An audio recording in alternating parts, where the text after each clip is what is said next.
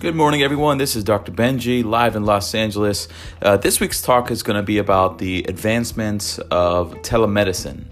Um, telemedicine is the process of which the doctor uh, is able to uh, provide care via phone, iPad, uh, via streaming, um, and seeing patients uh, on the internet and uh, providing healthcare without the patient having to actually come to the office. I think it's been around for about five years, and over the past two years, I would say it's really taken off.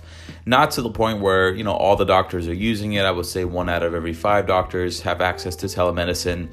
Um, a new report came out showing that the amount of uh, travel and wait times uh, for healthcare costs for patients is close to $89 billion being spent annually going to see their doctor and spending time either away from work uh, or from whatever they're doing that's causing them to spend money. So not only are they having to pay for the gas, um, you know, in Los Angeles, the average travel time is about 30 to 45 minutes, depending on where you're driving to. I know New York is probably even worse.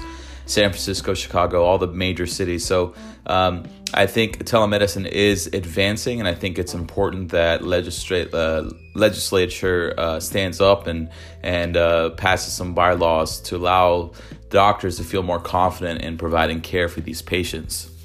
The problem that I see is that it's you know not all doctors can um, treat these patients because a lot of times it falls under having to uh, having to do an objective exam. So um, for me, I, I can take you know I do a little bit of telemedicine two days a month, and we take a subjective measure as far as like figuring out what the problem is, when it occurs. Um, but on an objective scale, I can't actually test the range of motion. I can only listen to the patients um, explain what their problems are and, and, how bad their pain is, where it hurts, and based on my experience, give them some tips on how to take care of their plantar fasciitis or take care of their tight uh, hamstrings and gastrocs. Um, you know what to do at the gym, um, which exercises to avoid, how often they should be stretching. Um, what other doctors they may need to see. From that regard, I think telemedicine is and very a very important factor and I think it's very underappreciated um, in the U.S. healthcare system at this time. Um, I still think that a lot of the uh, lawmakers are debating ways to improve health healthcare access, and right now there's a lot of licensing hurdles because you can't really practice telemedicine across state lines. So if I wanted to talk to a, a, patient who lives in Las Vegas, I'd have to have a license to practice in Nevada. So um, I think a, a, lot of the fears, myself included, is uh, along the lines of medical malpractice. You know, we're exchanging emails back and forth, and, and with HIPAA, um, it becomes a, a, big hurdle. And so we need the support of uh, a bipartisan support of uh, the the Congress to be able to pass laws and make it easier and more accessible for doctors uh, to be able to provide care for these patients. Um, I live in a big city. You know, we live in Los Angeles, biggest city in America, and the problem that I find is that um, you know I think it's more effective, at least at this time, uh, for patients who say live in like rural uh, Colorado or even rural uh, California, uh, where they don't have access to care, but they're afraid uh, there's something definitely wrong with them, but they don't know where to go, and the nearest doctor is at least 45 minutes, an hour and a half away, and so this is um, a way for them to get in touch with their doctor and and basically basically be able to get screened for cancer or or talk about like their their symptoms and see whether it's something that the doctor can prescribe a medication right then and there for them to start taking. And then if it gets worse or if it doesn't help at all then they can seek care um, closest to them. So i think from that aspect it helps.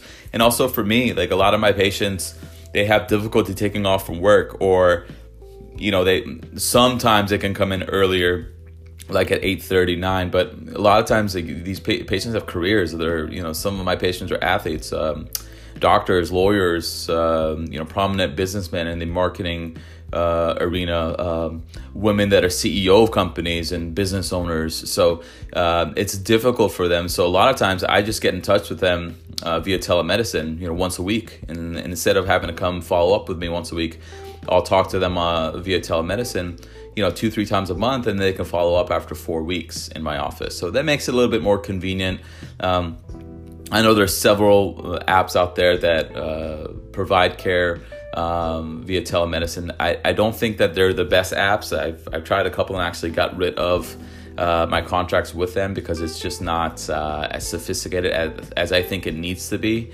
Um, but there's definitely an, an, emergence of telemedicine, and I, and I think I think when the within the next two to three years, um, patients will have access to the very best, you know, cancer doctors, the very best foot and ankle surgeons, the very best um, internal medicine doctors, the very best geriatric doctors. You know, you also have to consider old patients can't leave the house. If you're 75 and you have hip problems and you want to talk to an orthopedist about what your options are, you know, having to have your son or daughter or family member or even friend have to come take you. You may need transportation services. Um, it becomes an all day ordeal. And especially in LA, like if I want to go to Costco uh, during the week, then I know between the hours of 5:30 and 7, I don't want to do that because it's going to turn into a three hour errand. It's it's really, and I'm not even exaggerating. So.